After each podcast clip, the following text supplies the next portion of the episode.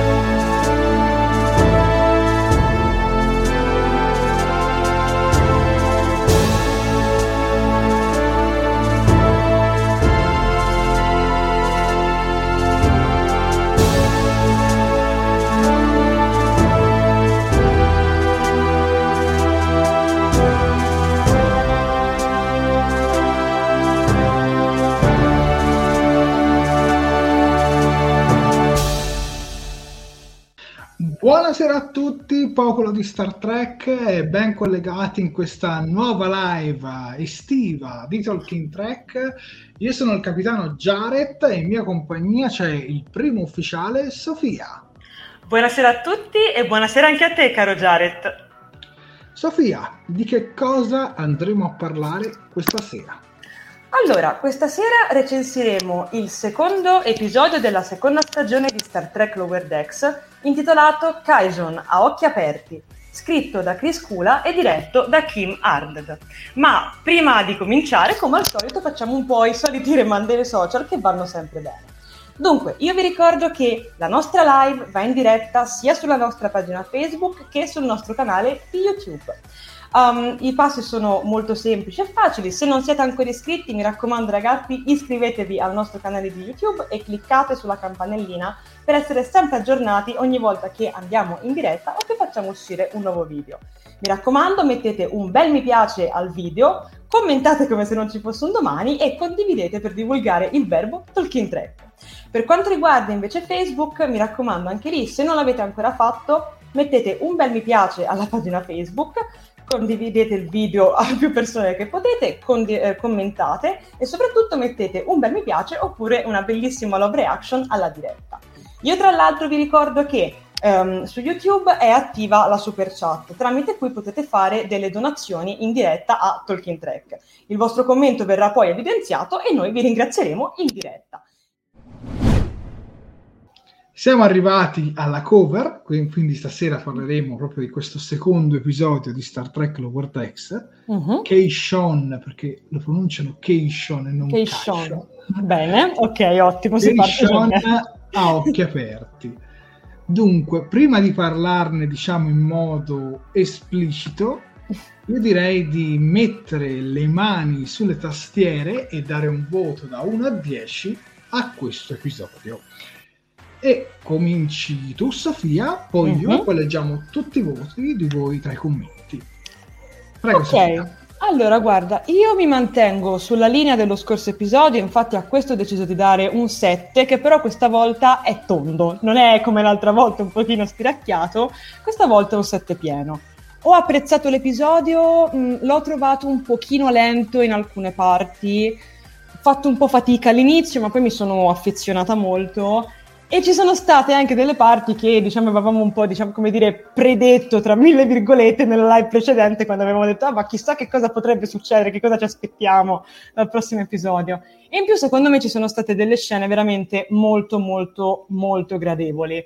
E quindi ti dico, Jared, per me è un 7 tondo. Tu invece che cosa ne pensi? Qual è il tuo voto?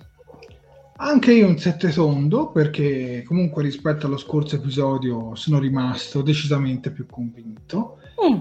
Questo non si può definire un episodio di transizione, anzi qui comincia ad esserci la vera e propria trama, quindi sotto quel punto di vista lì sono soddisfatto. Non lo trovo però eccellente come gli ultimi della prima stagione, ancora secondo me non siamo arrivati a quel livello, però mm-hmm. sicuramente abbiamo fatto qualche passo in avanti e sono sicuramente più convinto. Questo mi sì. trovi d'accordo, mi trovi completamente d'accordo, caro Jared. Ricordiamo anche che è attivo il sondaggio sul canale YouTube, potete votare il personaggio fra i Lower Decks che vi è piaciuto di più, ovvero Boimler, Mariner, Rutherford e... Tandy. Bravissima. ero attenta, ero attenta. e poi a fine diretta, insomma, riveleremo come è finito il sondaggio. Comunque, per chi ci segue su YouTube, sulla barra dei commenti in alto dovreste vederlo proprio lì in diretta con tutte le votazioni. Infatti, adesso ci vado a buttare proprio un occhio.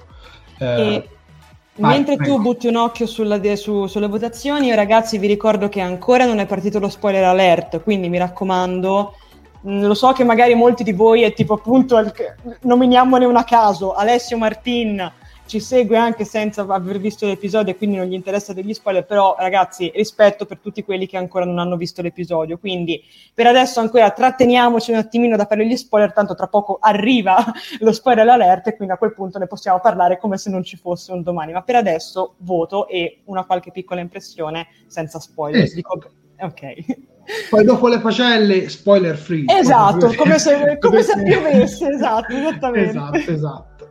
Comunque, per adesso il sondaggio su YouTube sta vincendo Bradward Boimler con il 53%, uh-huh. okay. segue Mariner con il 24%, uh-huh. terza Tandy al 18% e Rutherford al sesto, eh, sesto 6%. Mm. Bene, direi che leggiamo i voti, leggiamo sì. assolutamente i voti e partiamo dal primo che è Riccardo Frasca. Riccardo Frasca, 7,5. Quindi Riccardo Frasca è rimasto piuttosto convinto. Santino Romano 8. Mm-hmm. Assunta Viviani, il mio voto per l'episodio Keishon è 7, che per gli standard di Assunta è un po' più basso. No, è vero, è vero. Roberto Politi 7, trama migliore della precedente e su questo sono d'accordo con te. Mm-hmm. Poi io leggo Michele Sessa, per me 6, troppe cose, poco da tempo per svilupparle. Prego okay. Sofia. Ok, continuiamo con Andrea Baduino che ci dice 7,5 meglio del primo. Mi trovi d'accordo, mi trovi molto d'accordo. Continuo con Enrico M che ci dice per me 8 su 10, molto bello. Beh, devo dire che i voti comunque sono piuttosto buoni. Daria Quercia un bel 8,5, accidenti, bravissima, grande Daria. Ovviamente ragazzi, noi vi ricordiamo come al solito che anche se il voto fosse negativo, mi raccomando, esprimetelo perché come al solito, come diciamo sempre, caro Jared, siamo qua per imparare. Magari appunto la nostra opinione può anche cambiare in base a quello che ci, che ci dite. Quindi, insomma, senti- mi raccomando, sono opinioni totalmente personali.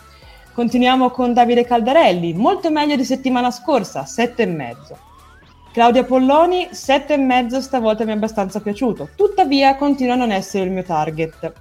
Guarda Jared, ne leggo ancora tre, poi ti rilascio di nuovo la parola, quindi andiamo con Riccardo Frasca, che però fa uno spoiler, quindi andiamo avanti.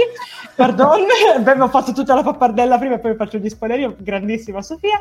Assunta Morrone, 7 e Flavio Galzignato, un bel 7 più, trama buona e personaggi al loro posto.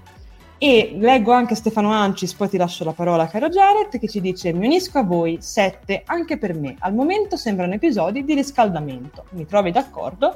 E Jared ti lascio la parola. Assolutamente d'accordo con Stefano, almeno secondo me. Uh-huh. Poi salutiamo Vincenzo Lamia che si è collegato con noi e ci dice buonasera a tutti, buonasera anche a te Vincenzo, era un po' che non ti vedevamo e ci lascia il suo voto 7, 7 e mezzo, sicuramente meglio della prima puntata e mi trovi d'accordo. Poi abbiamo Giovan Battista Rivellini 7 meno meno. Poi Mauro Vallanti, nostro poeta maledetto, ci dice: Dopo il precedente, un po' così, questo decisamente migliore. Più ritmo, più ciccia, più divertente. Sette e mezzo. Poi Antonio De Stefano, per me è un 7 pieno, mi ha convinto di più rispetto al primo e il nuovo personaggio Keishon mi piace.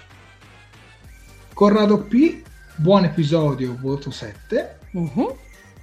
Luca Sgambato 7,5 e poi l'ultimo, almeno per adesso, Antonio Palumbo 8, un'infinità di riferimenti emozionanti. Sicuramente lo World X sugli easter egg eh, è proprio una serie fantastica. Tra l'altro, esatto. tra l'altro mi sono accorto di un altro, un'altra citazione dopo che avevamo preparato le immagini. Quindi, Ottimo! sì, sì, ci ho fatto proprio mente locale dopo con una citazione alla serie animata di Star Trek, ma poi ne parleremo tra poco. Bene, direi che abbiamo letto tutti i voti e quindi Sofia? Adesso c'è lo spoiler alert, ovviamente. E quindi tappiamoci le orecchie e succede quello che succede.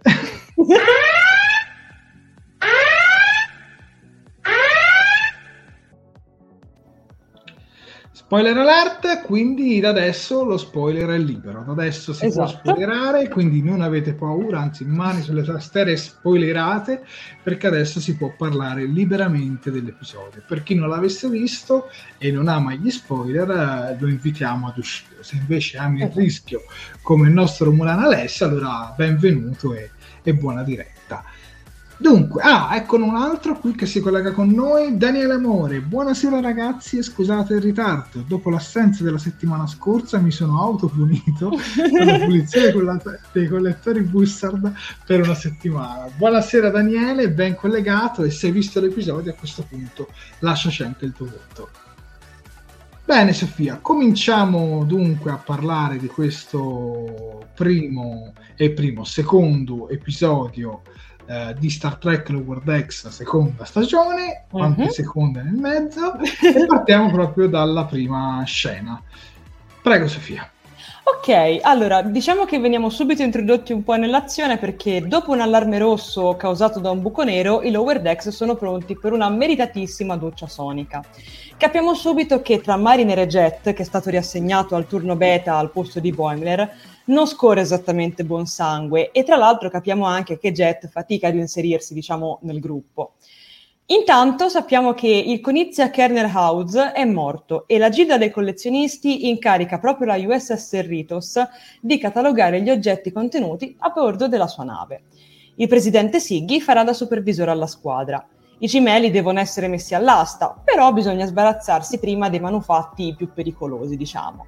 Uh, I lower decks hanno, diciamo, un'imposizione, possono toccare tutto tranne che gli oggetti contenuti all'interno delle teche. E beh, che dire, qua già fioccano dei riferimenti alla serie classica e anche a The Next Generation, ma adesso ne parliamo. Quindi, che dire, sicuramente come scena iniziale mi è piaciuta. Mi ha fatto piacere rivedere Jet perché non lo so, mi ha fatto piacere che abbiano messo lui al posto di Boimler e tra l'altro trovo veramente molto carino il fatto che, come dire, Mariner faccia vedere fuori sempre un po' questa, diciamo, gelosia in un certo senso che era già presente nel, nel, precedente episodio. Questa volta non tanto gelosia nei confronti quasi di, di Ransom, ma proprio appunto del povero Jet, che ah, poverino mi fa anche un po' pena perché è quello più sballottato che si trova, diciamo, in mezzo alla, alla situazione. E, e, sicuramente appunto come inizio è, è, molto interessante come scena e tra l'altro rivediamo anche un personaggio noto anzi noto che abbiamo già visto all'interno de, della stagione ovvero il come si chiama lo psicologo che cos'era lui? Um, quello dalla forma diciamo L'uccello, l'uccello Esatto, esatto, che tra l'altro ha sempre una faccia fantastica e a un certo punto c'è un momento in cui parlano di collezionismo e lui diceva perché tutti vogliono collezionare data, perché ne parlano tutti come un oggetto, lui aveva dei sentimenti, voleva solo essere felice. Ho riso come una matta, non ve lo nego. Jared, tu invece cosa ne pensi di questo inizio? Ti è piaciuto? Allora, innanzitutto mh, terrei la concentrazione un po' su queste due scene che vediamo anche certo, nei certo.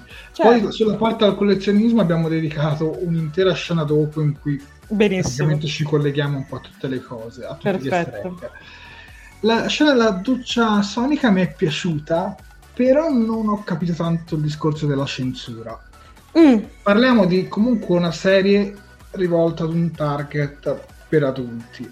Ora io non, ti, non dico che dovevano mostrarci proprio tutti i genitali, eccetera, eccetera, però qualche forma, qualche cosina, un pochino me l'aspettavo.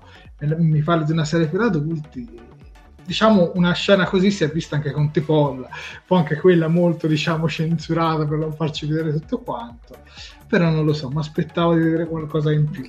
Forse, sono, forse è la mia mente che è perversa.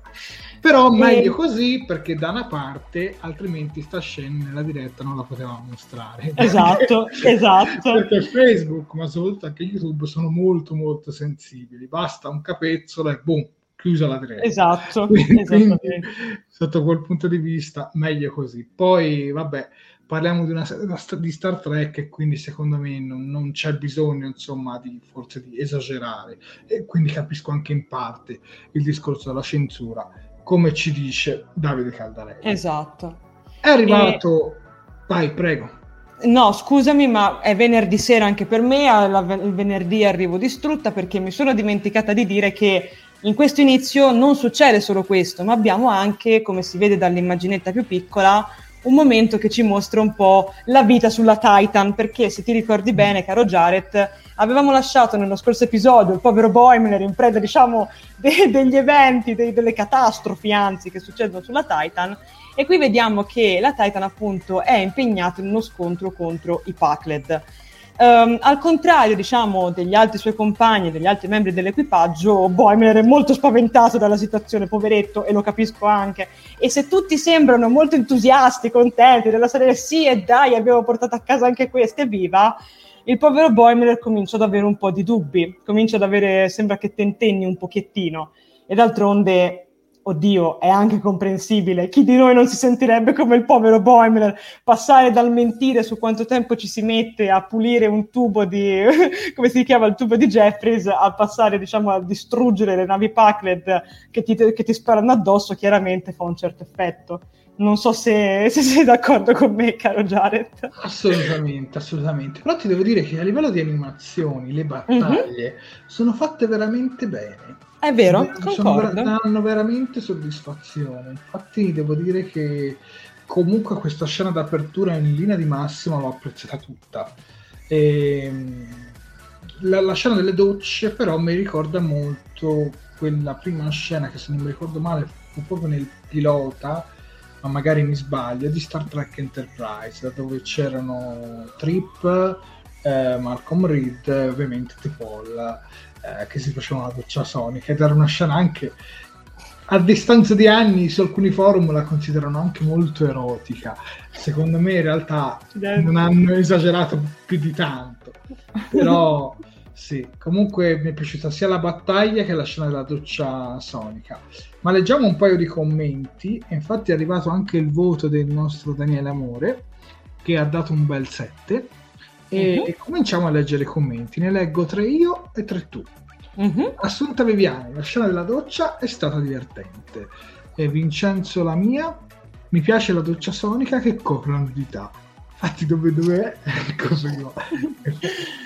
Davide Caldarelli, questa scena mi ricorda una scena delle docce comuni in Starship Trooper. Effettivamente ci sta, ci sta. Uh-huh.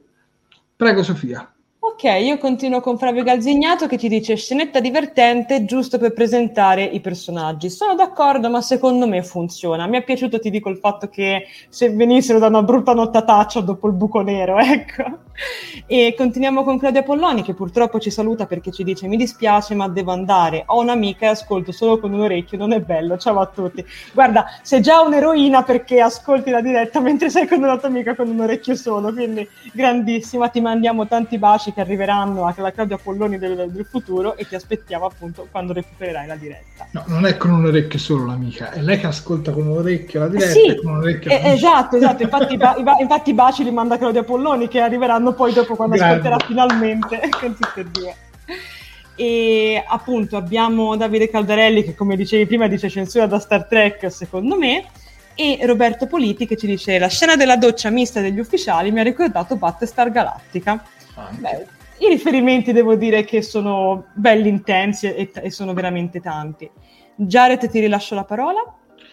Dare Quercia, sono americani, Jared, bello con questa H nel mezzo. Hai visto pure troppo. In effetti, non posso darti torto. Stefano Ancis, a me ha fatto ridere la scena della battaglia della Titan con le, meta- con le metafore musicali di Riker e Boimler che non ci capisce nulla. È vero, poi dall'altro, credo proprio dall'ultimo episodio della prima stagione, eh, Riker ha iniziato a introdurre queste metafore sul jazz, sulla musica, cosa che non ha mai fatto in The Next Generation, anche se è vero che suonava il trombone, quindi qualcosina con la musica aveva a che fare. Eh, Davide Caldarelli, mm, più che altro perché uniformi diverse? È un argomento che abbiamo affrontato anche nella nostra scorsa diretta, che effettivamente sulla Titan hanno delle uniformi e sulla Cerritos ne hanno delle altre. Secondo me potrebbe essere semplicemente un gioco per farti capire che sei su due astronavi diverse. Sì, anche se poi non ha poi tutto sto senso eh, nell'universo di Star Trek, ecco, mettiamola così. Mi viene da pensare, come avete nella scorsa diretta, che so, il film Generazioni che ci faceva vedere alcune uniformi aggiornate e alcune uniformi di TNG. Quindi magari o fanno qualcosa del genere oppure come veniva detto nei, nei romanzi di Discovery, in alcune navi ci sono delle uniformi speciali che rimandano solo per quella nave come per dire all'inizio dicevano che sulla Constitution erano, prime, erano, le prime navi che avevano le divise colorate tutte in quel modo e sulle altre no per, semplicemente per giustificare che in Discovery avevano le divise in un modo e nell'Enterprise in un altro. Tutto qua. Ah, e io penso che secondo me più o meno siamo in una spiegazione del genere anche qui. Poi magari sbaglio eh Davide metto le mani avanti. Eh, in Star Trek Enterprise usavano molto quanto a momenti sensuali, ci diceva come Pallante. E mi ricordo una scena con Tfolda dietro con la schiena lunga. Qualc- qualcosina c'è stato, veramente senza andare mai nell'esplicito, perché insomma Star Trek su questo non ha mai esagerato, anche se ricordo nella prima stagione di Discovery del bel sesso spinto fra Lerella e cose Bock che non fu un bel vedere secondo me. È vero. Hai ragione. Grazie per avercelo fatto ricordare, caro Jared. Poi modificate il sondaggio e aggiungete anche William Boyner. Guarda Vincenzo, ti do ragione, ma purtroppo ci dà quattro opzioni. Infatti avrei aggiunto anche Kekation e avrei aggiunto anche Jet a questo punto, visto che è stata parte, integra- parte integrante di questo episodio. Eh, Valeria Ferrari, sarà il ruolo di capitano a renderlo più creativo, forse la Serritos è di natura scientifica, la Titan più per le missioni sul campo da battaglia. Hai assolutamente ragione Valeria, per non aver visto l'episodio devo dire che tra l'altro viene anche un po' specificato poi eh sì, puntata, è vero. soprattutto più avanti in un capitolo ne parleremo in modo più approfondito, che sulla Serritos ti fai un tipo di vita e su la Titan, insomma, stai sempre in mezzo all'azione, esatto. sempre combattimenti. E si può anche dire che la trama principale di stallo in quel periodo sono i Pacled contro la federazione. Esatto, esatto. Comunque i cartoni animati giapponesi ci hanno abituato alle censure. Lower Decks è solo l'ultimo arrivato, ci dice Flavio. È verissimo. Però, però per dire, se tu guardi altri programmi, altri programmi, altre serie animate dello stesso Mike McCann, la censura lì c'è molto meno. Io ho visto delle scene molto più esplicite in Rick e Morti, ma anche in Solari, Solari Opposite, la, quella, quella, ultima con la famigliola di alieni. Anzi, lì scene molto molto più spinte, ma assolutamente inadatte secondo me per il target e un po' per la morale che vuole dare Star Trek alle certo. cose. E l'ho appena visto ora, appena finito. Ah, ma penso, no, questa cosa che molti di voi guardano la puntata mentre seguono noi è sempre qualcosa che ci piace tantissimo. Esatto. Perché esatto. è un po' come un modo come se noi vi spronassimo a guardare la puntata, no? quindi, e quindi CBS quando ci mandi l'assegno, perché noi ti stiamo portando spettatori. Esatto, se non fosse per noi CBS non avrebbe così tanto successo. Aspetta che poi ci cassa la diretta, quindi scusaci dall'alto dei cieli per quello che stiamo dicendo. Io direi di andare avanti, Sofia, con certo. la prossima scenetta. Eccoci qui. Oh, e qui arriviamo nei totali easter egg più assurdi. Esatto. Allora, qui diciamo iniziano poi i guai. Conosciamo il tenente Kenshan, il nuovo capo della sicurezza e primo Tamariano nella flotta stellare, che va sulla nave di Kerner con i lower decks e jet. Ovviamente i Tamariani sono quel popolo che, che praticamente si esprime con le metafore e tra l'altro che questa è una citazione, cioè una citazione, un personaggio preso da un episodio poi di The Next Generation, non è lo stesso personaggio ma è comunque della stessa razza. Caddero le mura, ecco tanto per, per citare una frase dei Tamariani e mi sono un attimino perso, dicevo abbiamo conosciuto Cation e vanno insomma in questa nave museo, ecco chiamiamola uh-huh. così, Esatto. E a un certo punto le difese automatizzate scattano. Qualcuno ha spostato qualcosa. Il ritratto di House annuncia che come condanne prese- presenti diventeranno parte della collezione e Cation per proteggere uno dei membri della squadra viene colpito e si trasforma in un pupazzo, come potete vedere anche in una delle immagini dove praticamente c'è il, il mouse, il puntino del mouse, proprio lì. Esatto. Devo dire che è un bel pupazzetto. È vero, è carinissimo. Probabilmente poi lo farlo venderanno con, con i gadget eh, che creeranno di Star Trek. Ad ogni modo, Kaizen viene colpito e Lower Decks devono trovare un modo per scappare, per andarsene dalla nave e hanno due piani, c'è il piano di Mariner e il piano di Jet. Il piano di Mariner è andare nei, nei motori e disattivare eh, le protezioni, insomma una missione un po' più suicida, mentre nei, secondo il piano di Jet è semplicemente quello di raggiungere le capsule di salvataggio e andarsene via. E diciamo Tandy, Rutherford e Siggy, quell'alieno che insieme a loro sono d'accordo con Jet perché è il piano meno pericoloso. Tra l'altro, quell'alieno lì, quell'alieno che vediamo accanto a Tandy sulla sua sinistra, o vediamo anche in alto uh, sulla sinistra, scusami, vicino a Rutherford, io credo che sia doppiato da Alessio Cigliano. Mm. Non ne sono sicuro, Alessio okay. Cigliano è il doppiatore di, di Saru, di Kim, di Nog, di Spock dell'universo specchio, insomma ne ha doppiati tantissimi di personaggi Star Trek, ma devo dire che quella voce mi ricorda un po' quella di Alessio Cigliano. Magari sbaglio, non ho conferme, però così a, a orecchio mh, mm, me lo ricorda molto. Ad ogni modo, in questa sequenza, ecco perché se no Sofia se dico scena si arrabbia, in questa sequenza ci sono un sacco di easter egg. Accidenti. Veramente tanti. Partendo da una citazione al Il collezionista. Eh, The Most Toys, l'episodio 22 della terza stagione di Star Trek The Next Generation. Infatti, come potete vedere in alto a destra, Eccoci qui. Vedete che anche la sua divisa richiama molto quella del personaggio nel quadro.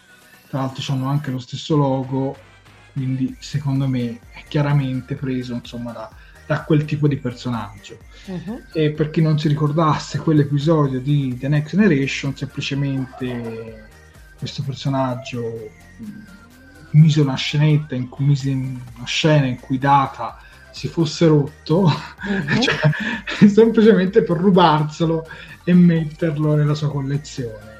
E non è il primo degli episodi, insomma, dato è un oggetto molto ambito, come diceva anche il consigliere E vabbè, poi vediamo una miriade, una miriade, almeno una ventina di citazioni o una decina all'interno del museo. Ovviamente non siamo riusciti a prenderle tutte, ma veramente ci sono un po' da tutti gli episodi, se aprite la recensione di tre core ne trovate uno a uno praticamente. Esatto. Qui per esempio noi in alto a sinistra facciamo vedere lo Chateau Picard sotto il personaggio alieno. Eccolo qua.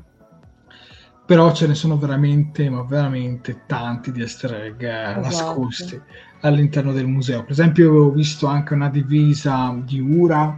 Mm-hmm della serie classica, insomma c'era un sacco. C'era, di... c'era anche la collana di Khan dal film, de, de, dal film L'ira di Khan, appunto, a un certo punto si vede chiaramente.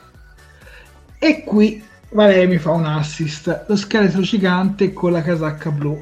Quello scheletro gigante, per chi io tra l'altro non mi ricordo l'episodio, mm-hmm. ma nella serie animata Spock c'è uno Spock gigante e da quello che ho capito, dovrebbe venire da quello Spock, da quello Spock gigante. Allora, devo, qualcuno fra i commenti se si ricorda assolutamente il titolo dell'episodio della TAS. C'è un episodio della TAS in cui c'è uno Spock gigante. A quanto pare quello scheletro viene da quello Spock.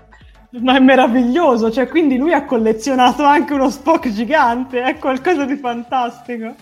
Che meraviglia. No, comunque guarda Jared, qui mi devo dire che la scena è, è fantastica. E tra l'altro, tra, dietro Rutherford, proprio qui, si vede anche il mostro del sale. Del, dell'episodio, diciamo il pilot, quello che è diventato poi diciamo il pilot uh, secondo della, della serie classica cioè sì. appunto de, de, di trappola umana. Diciamo, è, un, è, molto difficile parlare di pilot nella serie sì. classica perché c'è lo Zodita, lo sposcia oltre la galassia, però la, esatto. galassia, la galassia non è stata presentata come primo episodio, però è stato Comunque, il primo che poi è stato fatto, insomma c'è un discorso... Comunque molto... il mostro del sale di, di, di trappola umana e, ed effettivamente appunto ti do ragione, cioè questa scena, questa sequenza, anzi che se no mi, mi arrabbio da sola, è, è fantastica. No, no, ma questa scena qui è proprio favolosa per mostrare gli easter egg. Riccardo Frasca, ecco, tu che ti ricordi tutti gli episodi, come si chiamava quell'episodio della serie animata con lo Spock gigante? Mm, no, mi, mi, sfugge uh, in questo momento, guarda, devi fare una piccola ricerca. Eh, tra l'altro, ci, questo è stato uno degli easter egg che ci ho proprio pensato dopo cioè, mentre preparavo la diretta, dopo aver preparato la diretta, ci ho pensato. È possibile che, dice Riccardo Frasca, cita un certo l'ultimo bufalo? È possibile no. che sia? No, eh? Ok. Un nome specifico. Mm, ok. A me non, non, so bene. Comunque vedo che diversi concordano che molti vorrebbero lo, lo Spock gigante all'interno della, della loro collezione, che effettivamente non è un cimelio affatto male. E tra l'altro, mentre tu fai la ricerca, approfitto che appunto da Valeria Ferrari ci scrive: Tutti noi vorremmo uno Spock nella nostra collezione privata, insieme ad un TARDIS e un'armatura mandaloriana. Esatto, brava. Devo dire che Valeria stasera centra tutti i punti, i punti giusti. Sì, sì. E Guarda, e sto cercando di capire, comunque tu intanto leggi i commenti. Io leggo un po' di commenti, tra l'altro abbiamo anche Michele Sessa che ci dice il prossimo gadget deve essere l'elmo della fornicazione. Esatto, e tra l'altro a proposito di questo, uh, ho trovato molto interessante, parlando un attimino de- della scena in generale, uscendo un attimino dal discorso easter egg, il fatto diciamo di come l'alieno, il nostro carissimo Siggy, il nostro alieno diciamo tentacolare, quasi piovresco, polipesco, come lo possiamo chiamare, subito faccia ricadere la colpa dell'accaduto su Tandy, l'unica orioniana presente. E se ci pensi è una cosa molto particolare, cioè nel senso questa, questa, presenza diciamo quasi di razzismo, perché anche più avanti dopo c'è una scena in cui appunto Siggy se la prende con, uh, con Tandy. E tra l'altro Tandy, fantastica, neanche dice no vabbè sei, sei antipatico, sei cattivo, gli risponde a tono, ma poi dice, oddio scusami, cioè tranquillo, no, non me la sono presa, cioè, e questa l'ho trovata una cosa, una cosa fantastica. E infatti appunto la, sempre la nostra Valeria Ferrario ci scrive razzismo spaziale, bello e buono.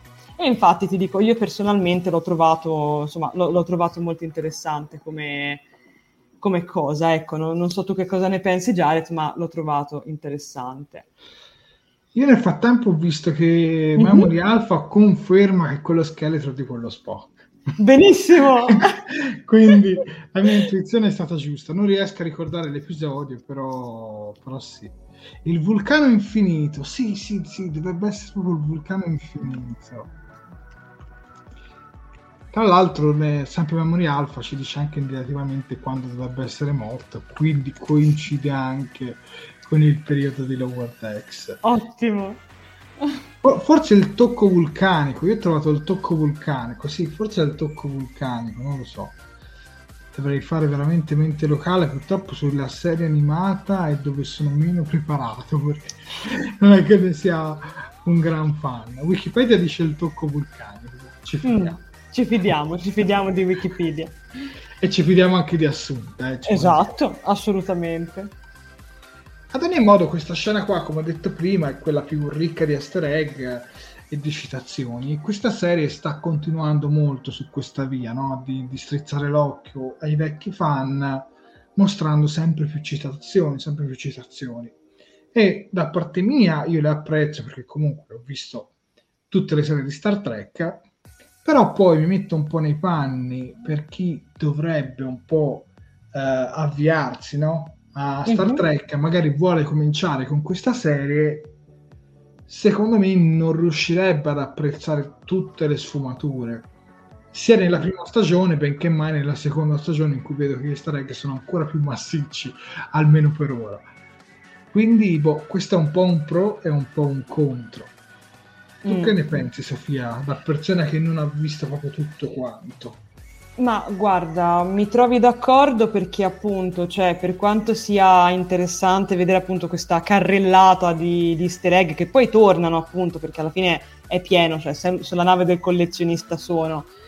Però effettivamente sì, cioè nel senso io per esempio sono riuscita a intendere diciamo appunto gli easter egg provenienti dalla serie classica, dai film come appunto La collana di Cannes, e, e, magari qualche cosina da qualche episodio della, della The Next Generation che sono riuscita a vedere, però molte cose chiaramente mi sono sfuggite.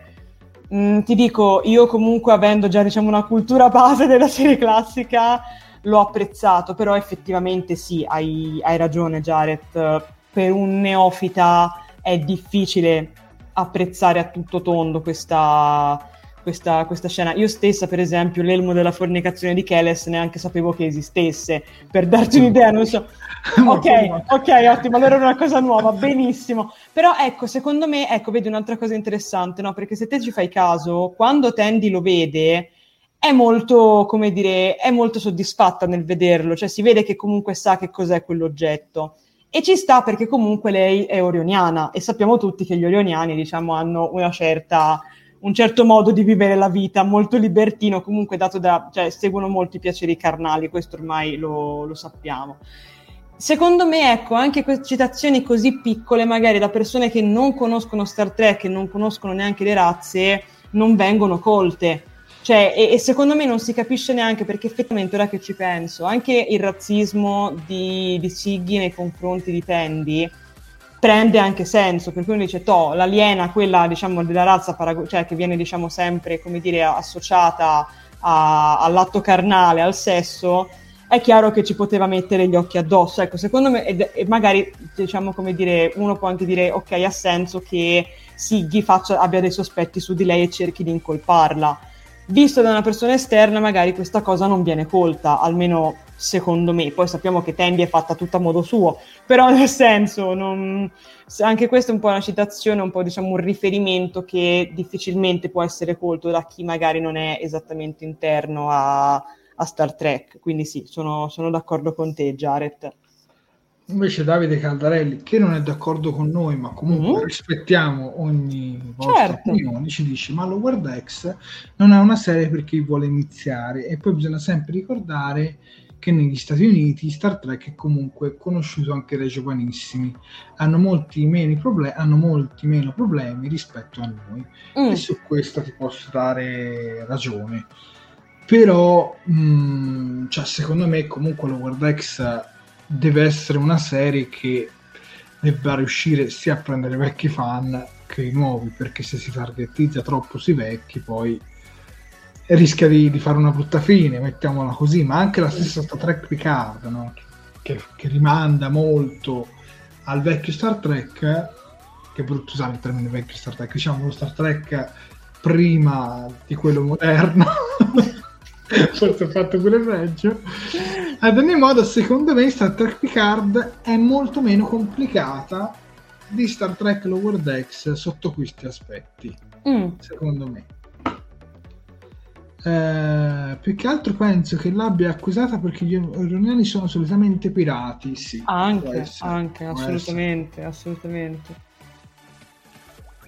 Eh, ragazzi, l'elmo della fornicazione della sessuale, come si chiamava comunque di Kellis, della fornicazione di Kellis. In quali episodi, in quali serie di Star Trek l'avete visto o lo si è accennato?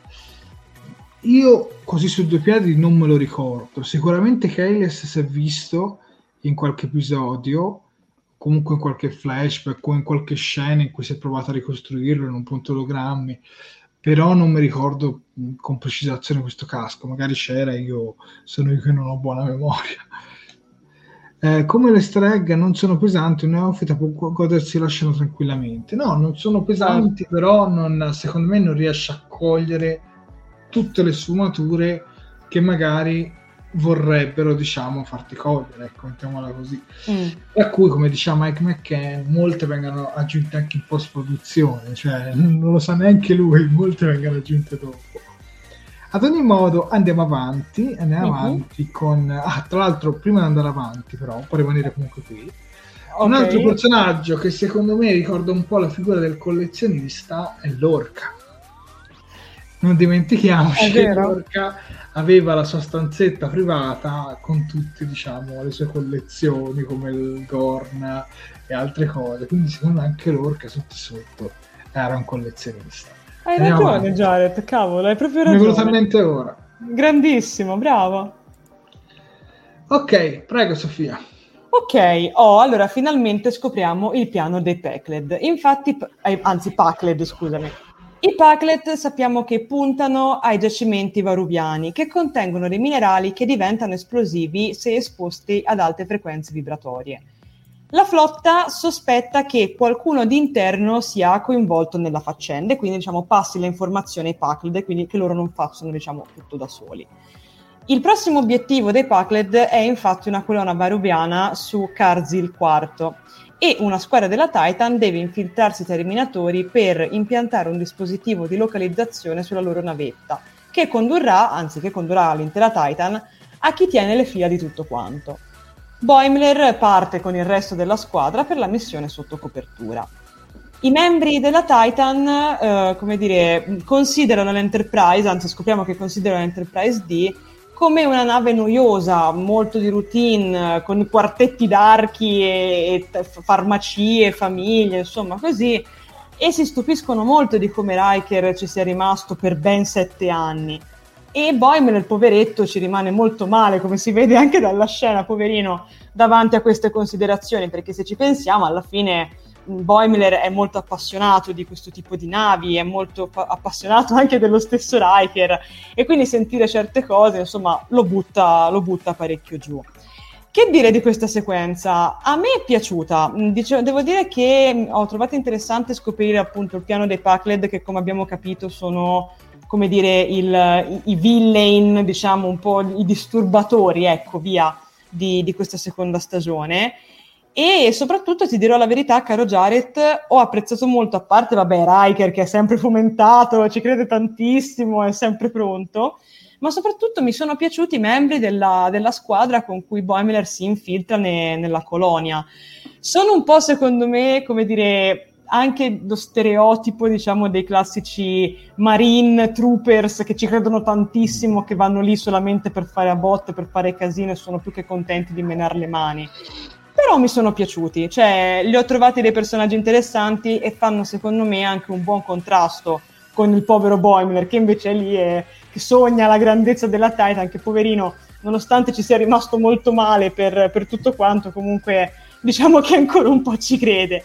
E ti dirò, a me questa sequenza è piaciuta, Jared, non, non so a te, ma io sinceramente l'ho, l'ho apprezzata e mi ha fatto piacere vedere anche diciamo, dei, dei, membri nuovi, de, cioè conoscere qualche membro diciamo, de, della, della, Titan. Ecco.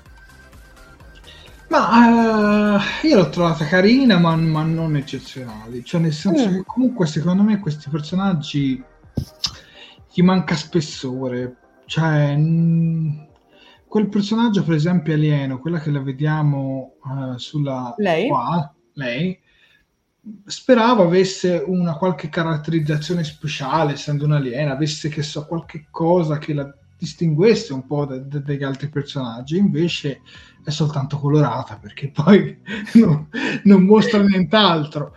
E idem sugli altri personaggi, come dici tu, ricordano dei, dei semplici marine fin troppo stereotipati, ma secondo me non aggiungono niente. Mm e in una nave come la Titan io mi aspettavo che ci fosse diciamo un equipaggio con dei personaggi ben delineati, ben caratterizzati e magari chissà se il Lower X dovesse riscuotere particolare successo e dei fan volessero tirare su una campagna per uno spin-off, sia mai si poteva realizzare anche, si potrebbe anche realizzare una serie sulla Titan, però con questi personaggi io faccio fatica ad affezionarmi. Mm. A parte Riker, eh, manca di, mancano di spessore secondo me. Comunque le scenette in sé non sono state affatto male suoi personaggi boh, li avrei diciamo messi, li avrei un po' caratterizzati meglio ecco mettiamola così e una domanda che però io mi sono posto sia nello scorso che in questo episodio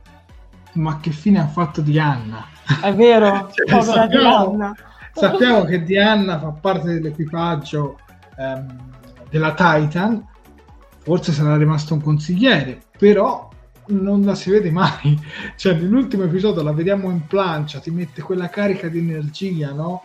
Anche vedere il suo personaggio, e qui non la vediamo veramente più, almeno per adesso.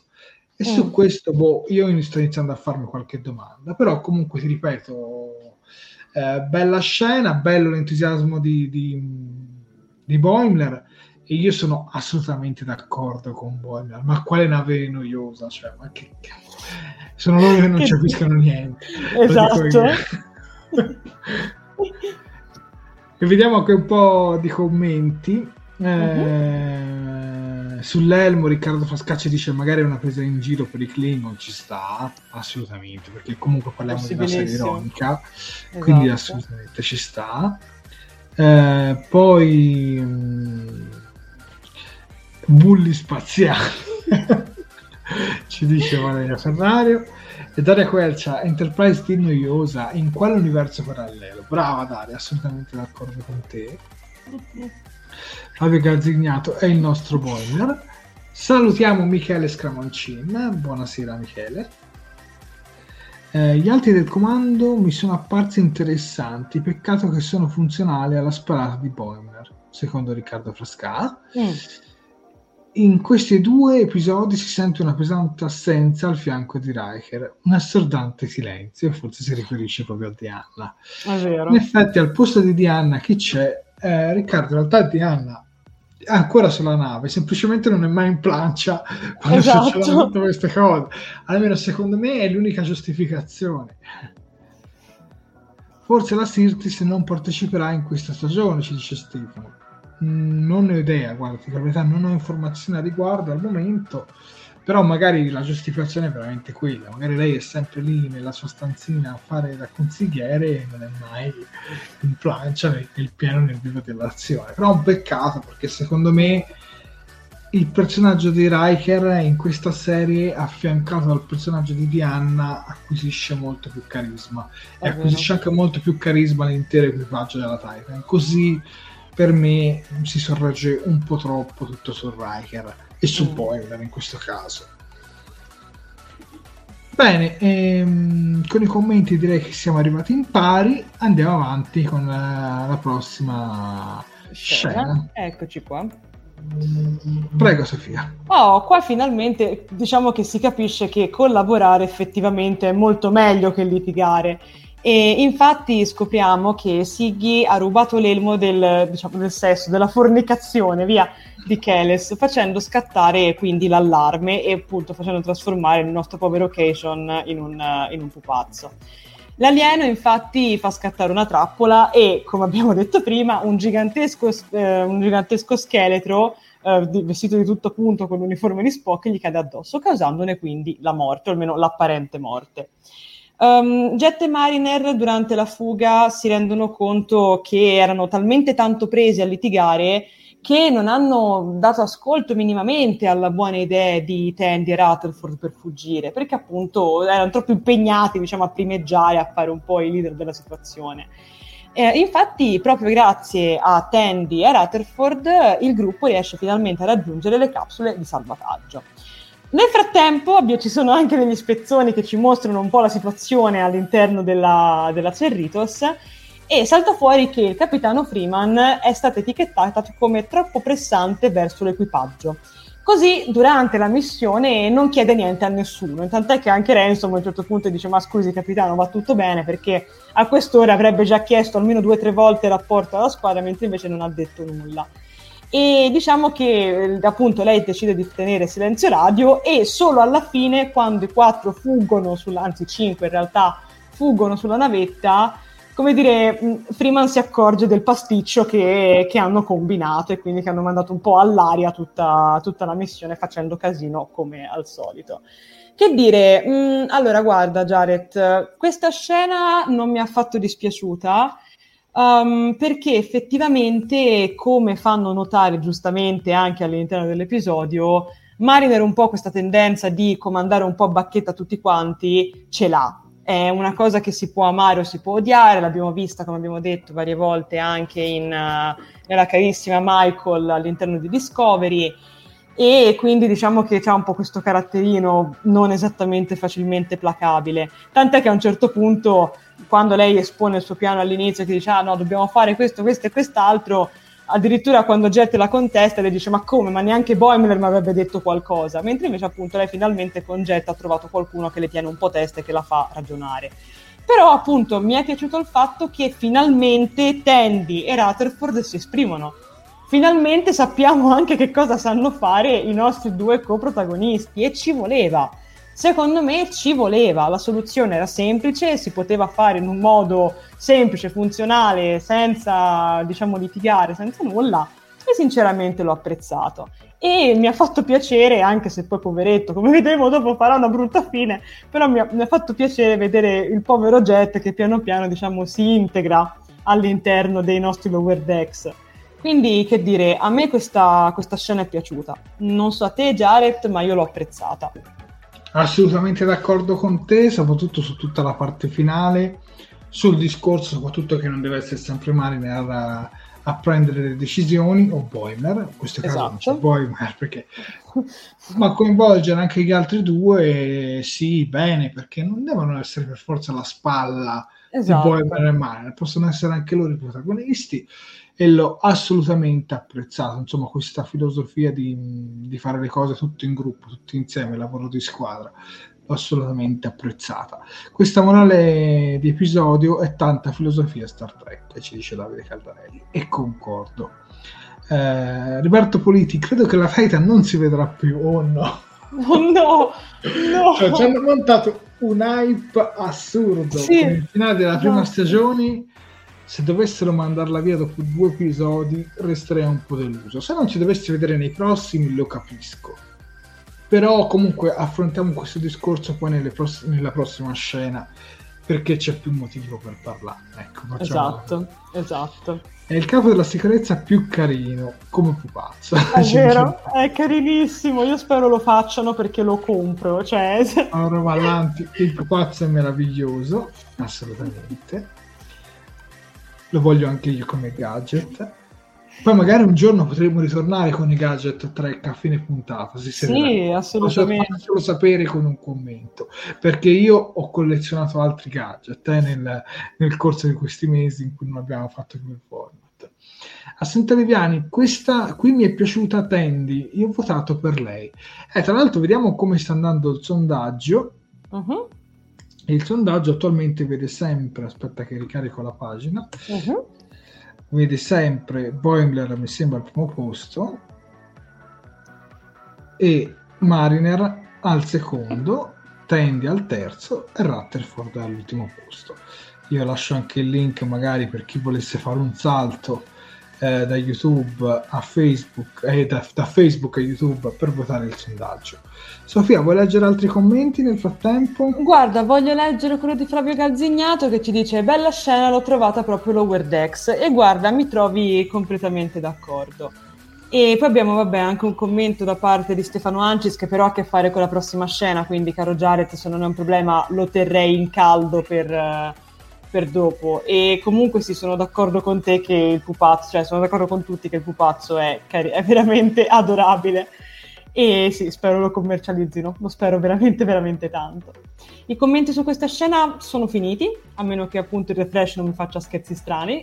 No, no, sei perfettamente in linea. Meno male. Andiamo avanti con la prossima scena. Eccoci e qui arriviamo al duplicato di Boimler. Dunque, su Kersil 4, quarto, i Packled hanno preso il controllo della miniera varuviana, uh-huh. la copertura di Boimler e gli altri salta, ma non possono fuggire perché il campo di distorsione che circonda la miniera interferisce con il teletrasporto.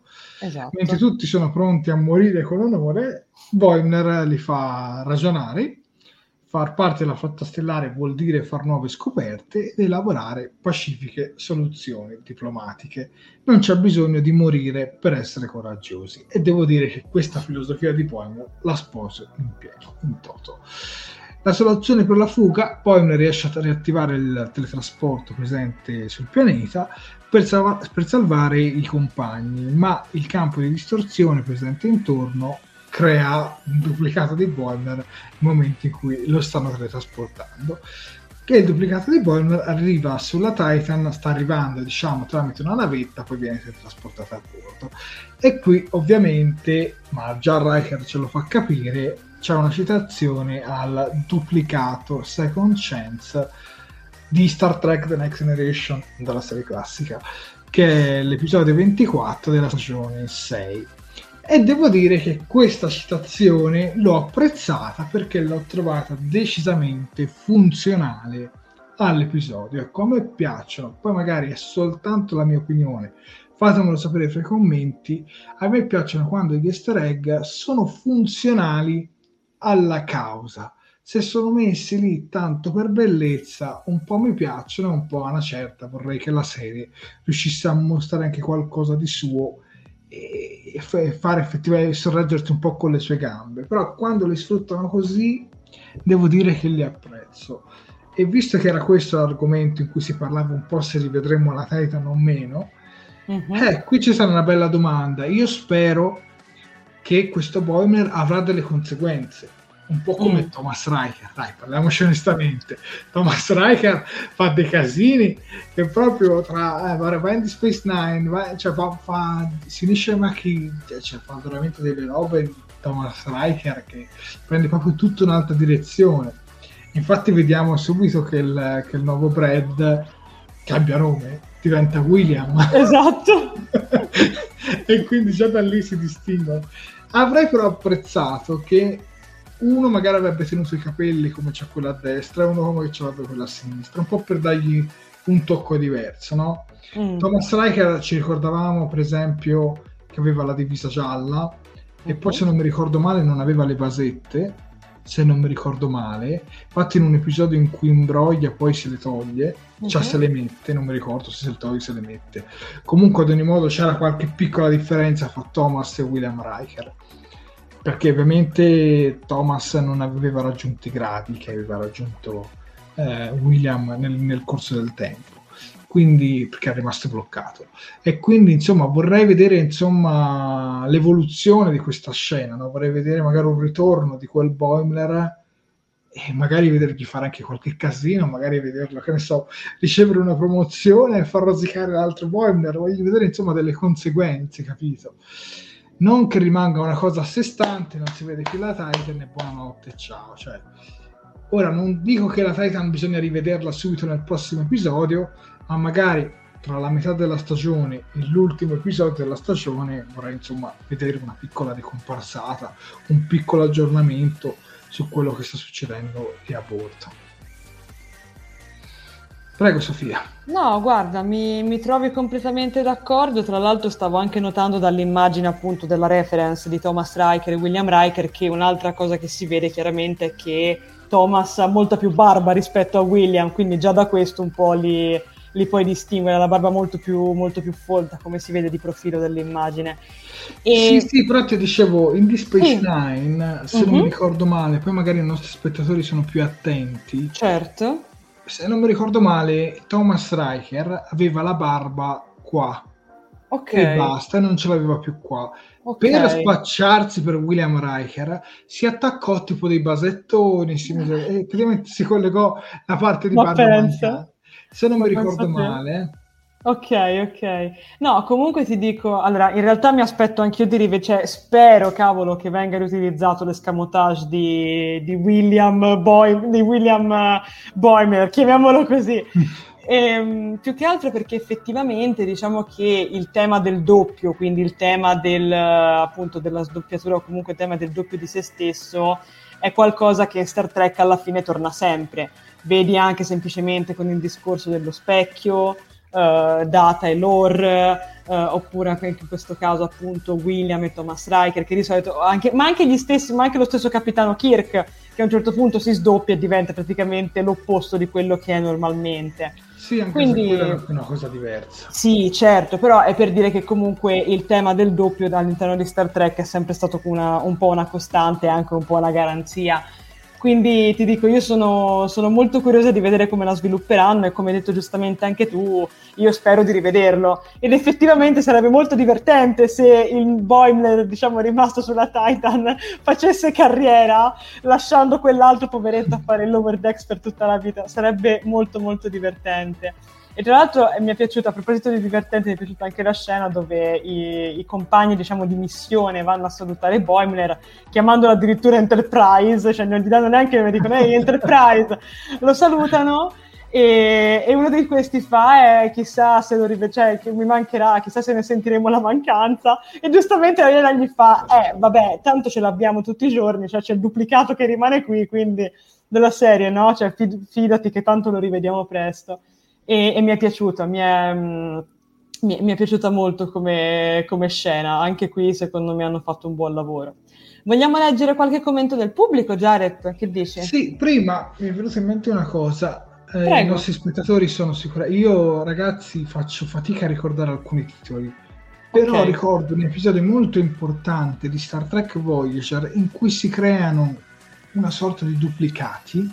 Mm e se non ricordo male, ma non dovrei ricordare male, Harry Kim poi viene sostituito da uno di questi duplicati perché l'originale muore. Accidenti. Ed ecco, e lì in quel caso, se, sempre se non mi ricordo male, ah, metto avanti le mani, rimasi piuttosto deluso perché non ci fu un reale cambiamento in quel personaggio, cioè rimase praticamente lo stesso personaggio. Ecco, io avrei voluto vedere qualcosa di diverso ed è quello che spero che succeda a, Will, a William Boyle. Ecco. Prego con i commenti, Sofia. Ok, allora guarda, dunque, io ecco, a proposito, prendo il commento che avevamo lasciato in caldo di Stefano Ancis che ci dice io penso che la Titan tornerà in modo da creare cre- situazioni comiche con i due Boimler, appunto come, come, dicevamo noi prima. E infatti Stefano ti do ragione, anch'io spero sinceramente che, che vada così. E appunto anche Valeria Ferrario ci scrive: Chiamasi escamotage narrativo ben riuscito. Boimler con Ritos o con la Titan? Potremmo benissimo rivederlo più avanti. E infatti, insomma, mh, spero che, che Jared ha avuto qualche piccolo problema di connessione, ma di, cerchiamo di recuperarlo il prima possibile. E infatti continuiamo con uh, Flavio Galzignato che ci scrive: Più che il social Riker ricorda quello di Kirk e appunto si dice che, che sdoppiò che si sdoppiò con il teletrasporto, il so se aveva anche un caratteraccio, parlando sempre appunto di, di doppioni di, di, Riker e Kirk. E appunto Daria Quercia ci dice anche questa del doppio l'ho trovato un'ottima idea, citazione a proposito. E infatti, come, come sappiamo bene, Um, continuiamo avanti con uh, Mauro Vallanti che ci dice citazione apprezzatissima perché, come, come dice giustamente Jared, funziona la trama, ma personalmente anche perché mi ha sbloccato il ricordo dell'episodio di TNG che amo abbastanza. E continuiamo con Roberto Politi. Thomas era diverso da Riker perché aveva... Ed è arrivato il duplicato. bene, abbiamo anche il duplicato di Jared che ha deciso bene di fare una comparsata direttamente nella mia cucina. E infatti dicevamo, dunque, Roberto Politi aveva vissuto da solo in isolamento sul pianeta per anni. E, e, e, e dunque, Riccardo Frasca, concordo con Jared e Stefano Ancis in pieno. Questo bivio creato dagli autori mi fa ben sperare e vedremo molti dei guai dei due Boimler Vediamo se torna anche il Jared originale, vediamo se è in procinto di tornare oppure anche in questo caso. Eccolo! C'è stata una distorsione. c'è stata una distorsione del teletrasporto, non so se ne ti sei accorto Jared, ma c'è stato un tuo duplicato che ha fatto una scappata fino a qua. No, era diverso da me. Eh? Quello era William Jarrett. Infatti mi sembrava avesse la barba, quindi questo, questo, mi fa capire molte cose. Che cosa mi nascondi, caro Jarrett? E, ehm, dunque, stavo leggendo insomma, un, po', un po' di commenti e anche tra l'altro anche il capitano Pike ti dà ragione su tutto il discorso appunto del, del duplicato e Fabio Galzignato, i due Boimler possono creare notevoli siparietti, sono, sono, d'accordo, non so se anche tu la pensi così, caro Jared. Sì, e... Sì. Dunque, dunque, dunque, dunque, mi ha rifresciato i commenti, quindi Jared se ne vuoi recuperare qualcuno, questo è il momento giusto. Eh, allora, mm, la tratta per me tornerà sul finale di stagione, ci dice eh, Roberto Politi poi abbiamo mm, Assunta Viviani che ci dice è stato un colpo di scena, non me l'aspettavo di vedere un duplicato di Boimer e il fatto che i due sono stati messi in due navi mi è piaciuto molto, anche a me.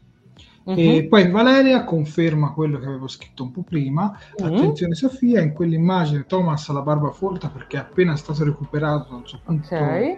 Dal suo punto sono passati molti anni di solitudine. In Space Nine è piaciuto dal trucco usa del trucco per assomigliare a William avendo cambiato taglio ok. Sì, sì. ok ok la Titan per me tornerà sul finale di stagione ci dice Roberto Politi anche secondo me ma io spero di vederla anche un pochino prima eh, poi non scordiamoci poi Two Weeks in Voyager sì in Voyager tra l'altro ci fu anche un, un intero duplicato per un intero diciamo, equipaggio duplicato della nave.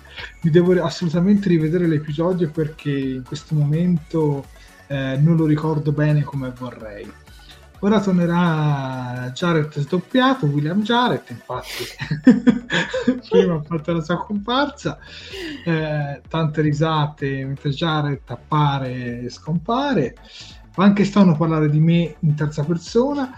Comunque, ad ogni modo, Kim, se non ricordo male, ci dice Nadia Cappi, che salutiamo, buonasera Nadia, veniva dall'universo specchio, nell'episodio dell'intera nave duplicata avevano una fisiologia diversa, non compatibile.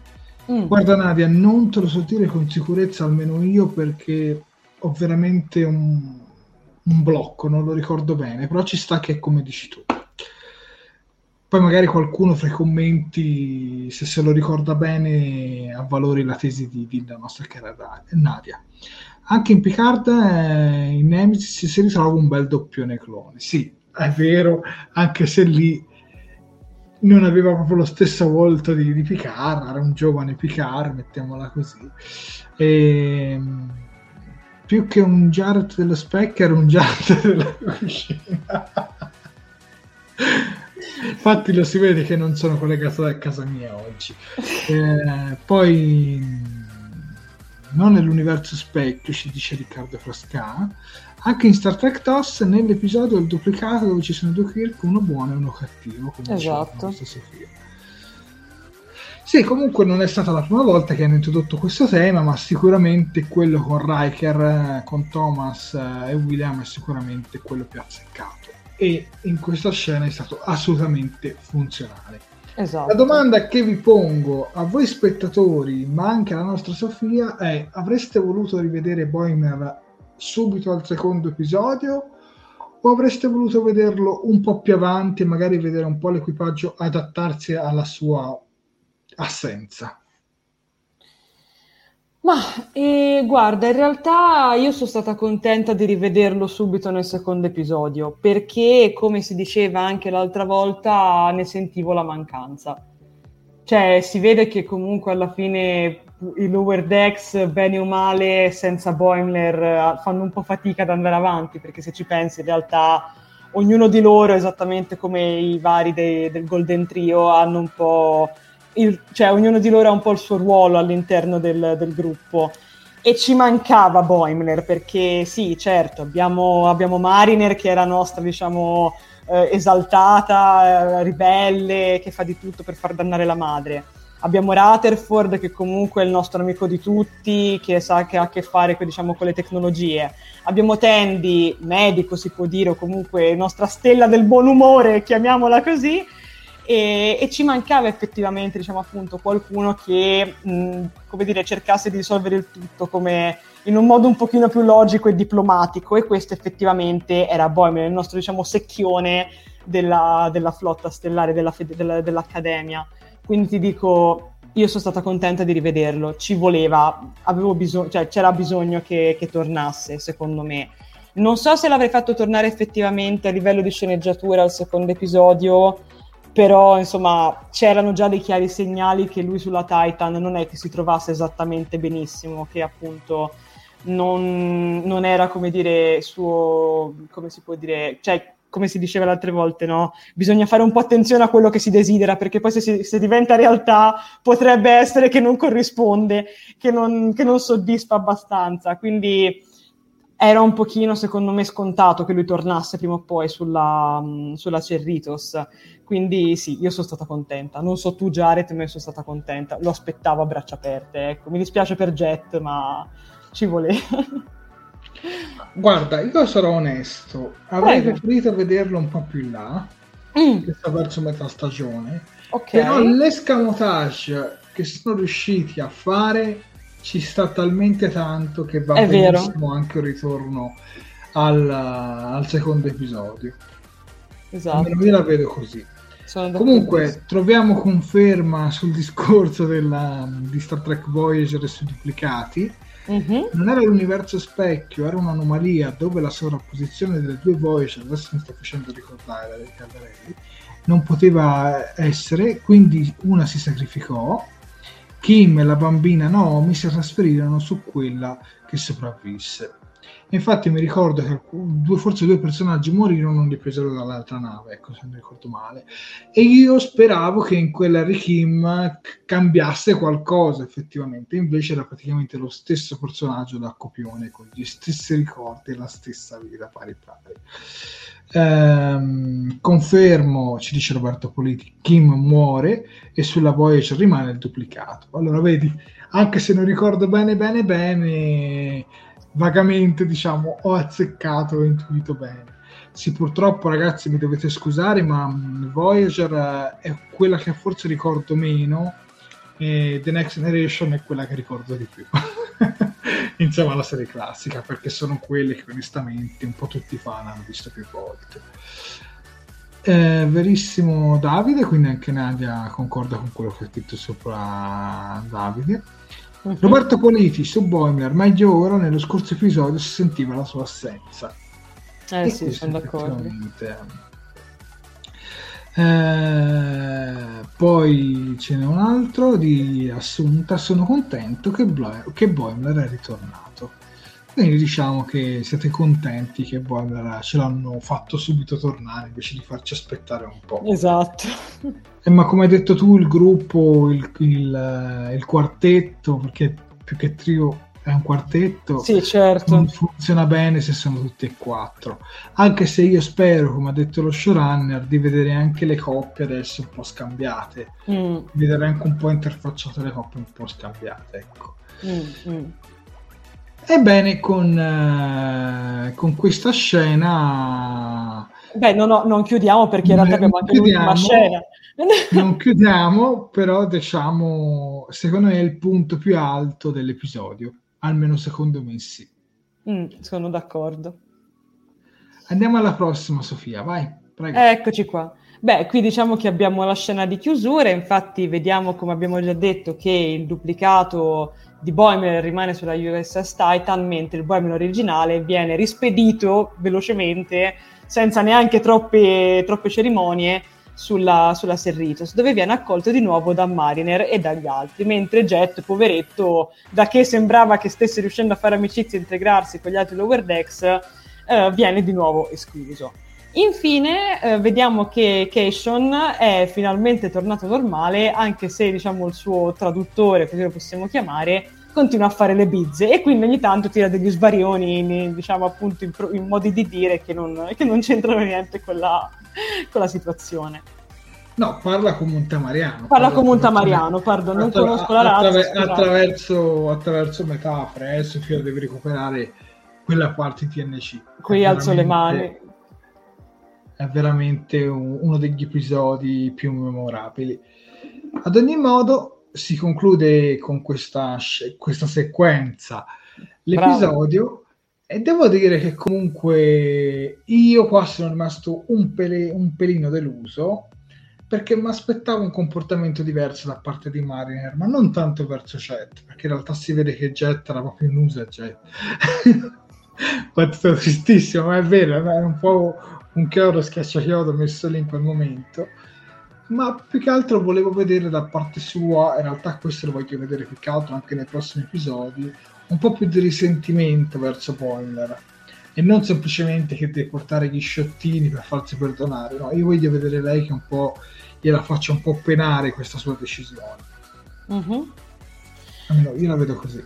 Sì, guarda, sono d'accordo e ti dico, io mi aspetto che Jet torni nei prossimi episodi perché diciamo che secondo me l'occhiata che tira a un certo punto, perché quando lui viene diciamo allontanato dal tavolo e sono tutti lì contenti perché viva, è tornato Bohemian, viva Super Amici, come dire, c'è un certo punto lui che cammina e si vede che non guarda tanto in avanti, ma si guarda un attimo alle spalle con una faccia come per dire, questa, cioè, adesso vi faccio un co- insomma, questa ve la faccio ripagare tutta.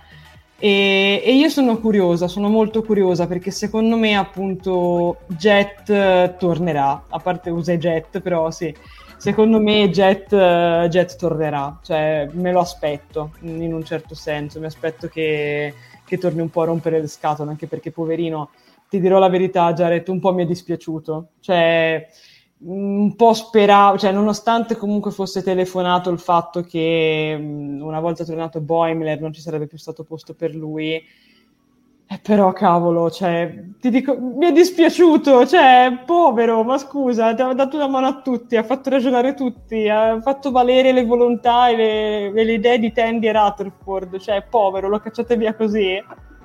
Piccino, cioè, capisco che siamo tutti adolescenti, siamo tutti giovani, però santo cielo, vabbè, comunque. Ora loro, adolescenti, ora loro adolescenti. No, adolescenti no, però, giovani, adu- giovani adulti, diciamo giovani adulti. No, comunque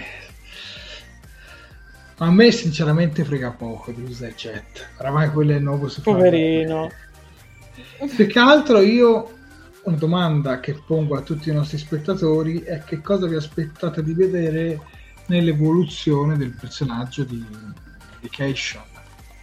Mm. Io rimango dell'idea che questo personaggio ha molto potenziale mm. cioè che, che, non si usi soltanto in traduzioni sbagliate. Secondo me questa razza qui è particolare e secondo me questo personaggio può riservarci delle belle sorprese e mi aspetto un'evoluzione forse ancora migliore del precedente capo della sicurezza, Shax.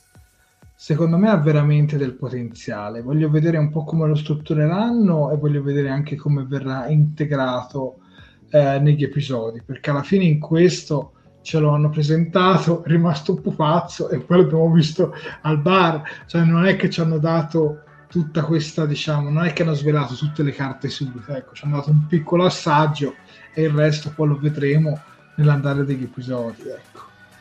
Mm-hmm, sono d'accordo. Insomma, tu come speri che questo personaggio si possa evolvere? Ma allora, sicuramente ti dico, a me Shax piaceva molto come, come ufficiale della sicurezza. Sarà stato per il suo carattere, diciamo, molto guerrafondaio, sarà stato perché comunque era sì una macchietta, perché effettivamente lo era, però aveva carisma, secondo me. Cioè, comunque faceva, faceva presenza cioè lo, cioè, lo sapevi che, eri, che, era lì, non ti accorgevi quando, quando, c'era, mettiamola così, anche solo quando lo vedevi sullo sfondo. Sarà che comunque anche diciamo, a livello diciamo, fisico era molto grosso, così, quindi aveva diciamo, un po' un suo, un suo modo di far presenza.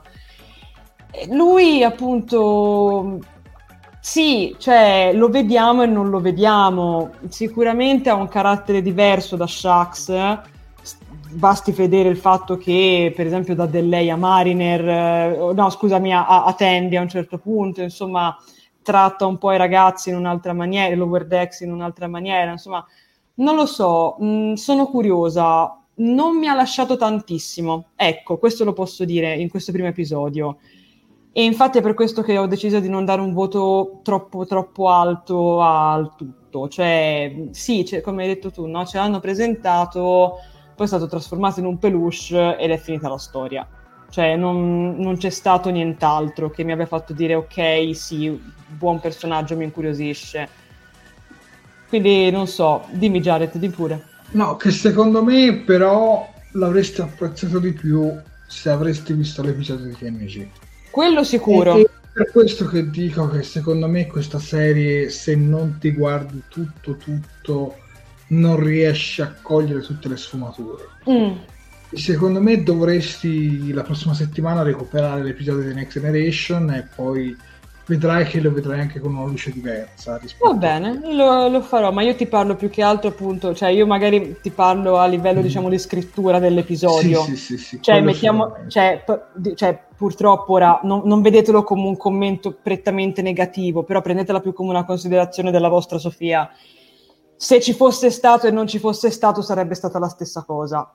Cioè, secondo me, poi in quel pianeta, cioè in quella nave o comunque in missione con loro ci poteva benissimo essere, ma secondo me, eh, poi ragazzi, la mia parola non è assolutamente legge, quindi è un'opinione personale, però secondo me ci poteva veramente essere chiunque con loro, anche Ransom un'altra volta, e non sarebbe cambiato niente, perché appunto non c'è stato un momento in cui lui si è distinto da, da, dagli altri personaggi. Non ha avuto, diciamo, i suoi classici 5-15 minuti di celebrità, come li vogliamo chiamare noi, eh che quindi ti, dico, ti fanno dire ok, sì. Mentre invece Shax, ti dico, di contro, si faceva subito valere. Cioè, anche mm. solamente per una frase arrabbiata che diceva, per una cosa che faceva, riusciva a ritagliarsi, diciamo, un suo spazio. Ma ripeto, ragazzi, queste sono tutte quante mie considerazioni, sono molto Però... di vederlo. Prego però si è sacrificato per salvare un altro E su questo assolutamente niente da dire. E, e infa- ma infatti, raga, ma contraddicetemi avanti, cioè per favore fatelo, perché io magari molte cose me ne dimentico. No, no, quindi, per raga, carità, quello che, hai detto, quello che hai detto comunque è, è, giusto, cioè anche Assunta concorda con te. Eh, anche Ransom nello scorso episodio si è sacrificato però, per Mariner, cioè che si è preso però, il razzo. Più il fatto che il personaggio comunichi attraverso metafore e il comunicatore non riesca a coglierle tutte. Sì, sì.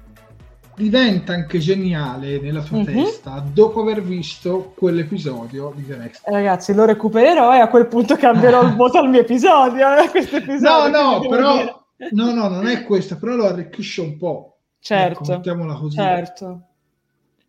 Vediamo un paio di commenti, dai, vediamo un paio di commenti. Sì, eh, assolutamente. Riccardo Frasca aspetta di farmi stupire dal capo della sicurezza sperando che non lo sprechino. Su questo siamo d'accordo. Daria Quercia ha, il potenzia- ha potenziale davvero. Spero si, be- si giochino bene questa opportunità. Assunta d'accordo con te, Sofia. Mauro Vallanti ci dice certamente lo svilupperanno, lo hanno già iconizzato in questo episodio, certamente si giocheranno altre peculiarità in futuro. Certo. Flavio Calzignato mi è piaciuto come si è sacrificato per salvare un altro membro dell'equipaggio.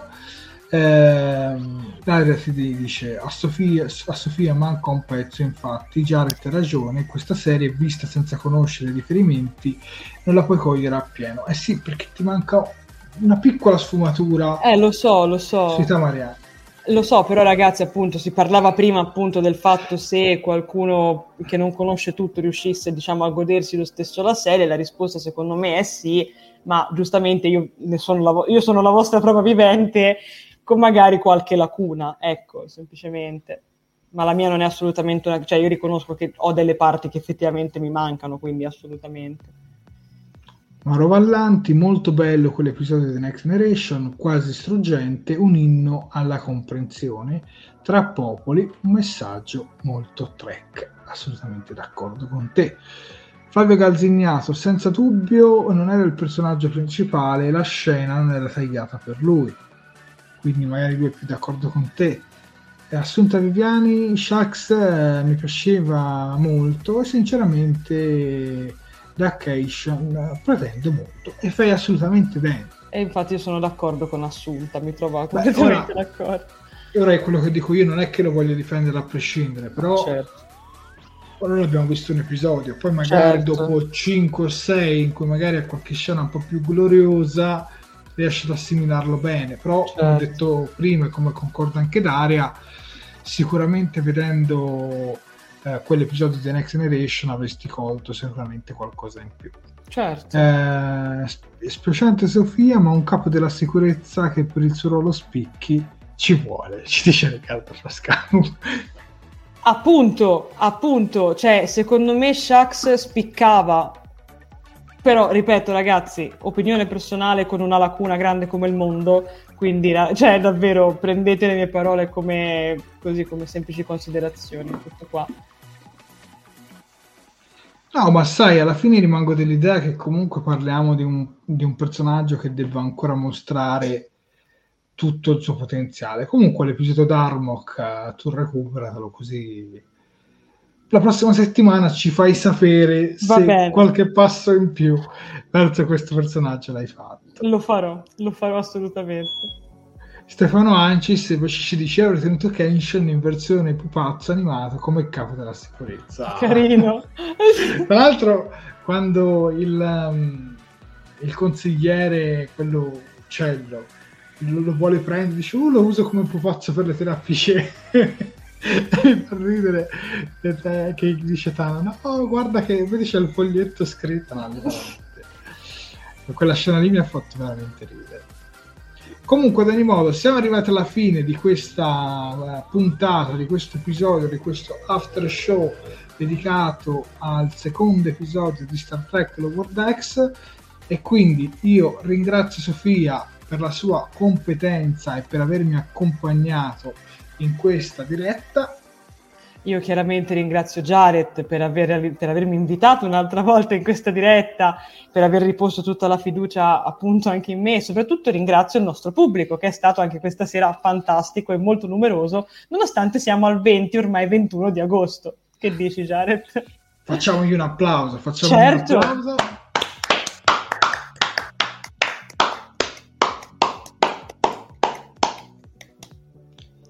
Ricordiamo gli appunti social, Sofia. Assolutamente, dunque io vi ricordo che i nostri due canali social principali sono il canale di YouTube e la pagina Facebook. Mi raccomando ragazzi, se non l'avete ancora fatto dovete iscrivervi al canale di YouTube, cliccare sulla campanellina degli avvisi per essere sempre aggiornati ogni volta che andiamo in diretta o che facciamo uscire un nuovo video e poi ovviamente mettere un bel mi piace alla diretta, condividerla e commentarla, così ci diamo la buonanotte tutti insieme. Per quanto riguarda Facebook, storia molto simile, anche lì se non l'avete ancora fatto mi raccomando, un bel mi piace alla pagina, un bel mi piace oppure una love reaction alla diretta, commentate così ci diamo la buonanotte e condividete come se non ci fosse un domani per divulgare il verbo di Talking Track. Poi io vi ricordo che abbiamo anche la pagina su Instagram, il sito internet che viene praticamente aggiornato tutti i giorni con le notizie più fresche su cose dell'universo di Star Trek. Vi ricordo che abbiamo anche il profilo di Twitter e in più, vabbè, abbiamo come sempre il nostro carissimo Patreon. Infatti vi ricordo che se ci volete supportare ulteriormente vi potete abbonare anche appunto sul nostro canale Patreon. All'interno sono disponibili due tipi di abbonamento, quello primo ufficiale a 2 euro al mese che vi consente di ricevere l'attestato di ringraziamento via email e l'abbonamento capitano a 5 euro che vi beneficia dell'attestato più la menzione nei titoli di coda di Talking Track, ovvero il vostro nome comparirà nella sigla finale delle nostre dirette. E io tra l'altro vi ricordo ovviamente che questa, questa cosa di Patreon, così anche in realtà come la cosa diciamo della super chat, non è assolutamente una forma di lucro verso Star Trek, verso il franchise, ma solamente diciamo un modo per supportare quello che facciamo. Quindi ragazzi, se vi piacciamo potete farci appunto una donazione. Penso di aver detto, que- di aver detto tutto, caro Jared, quindi ti lascio di nuovo la parola. Beh, vediamo a questo punto, chiudiamo il sondaggio su YouTube. Sì, eh, Vediamo assolutamente. come siamo arrivati. Beh, su 20 voti alla prima posizione si classifica come il personaggio che è piaciuto di più tra i Lower Decks in questo episodio Edward Boimler al 55%, primo.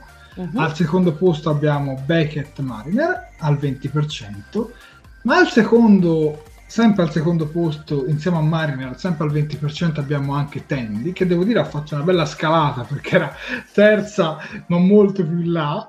E all'ultimo posto purtroppo Rutherford, quindi Rutherford eh, non ha funzionato tantissimo rispetto agli altri personaggi. In effetti l'ho visto un po' isolato come personaggio mm. in questo episodio, c'è da dirlo.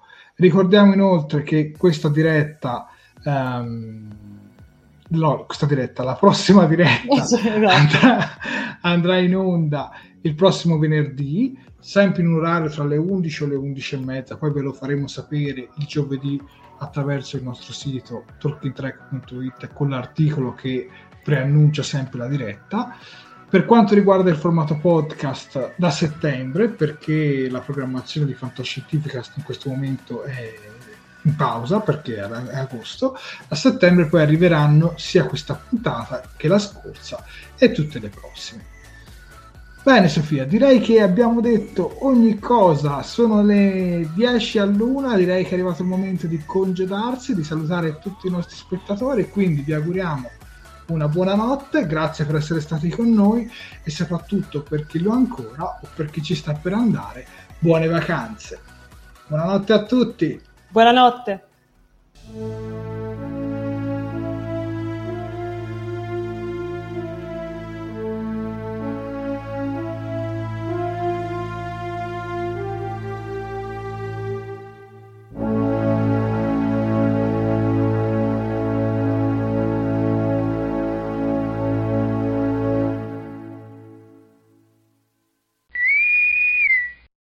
Fantascientificast e Talking Track sono produzioni amatoriali, non si intende infrangere alcun copyright, i cui diritti appartengono ai rispettivi detentori.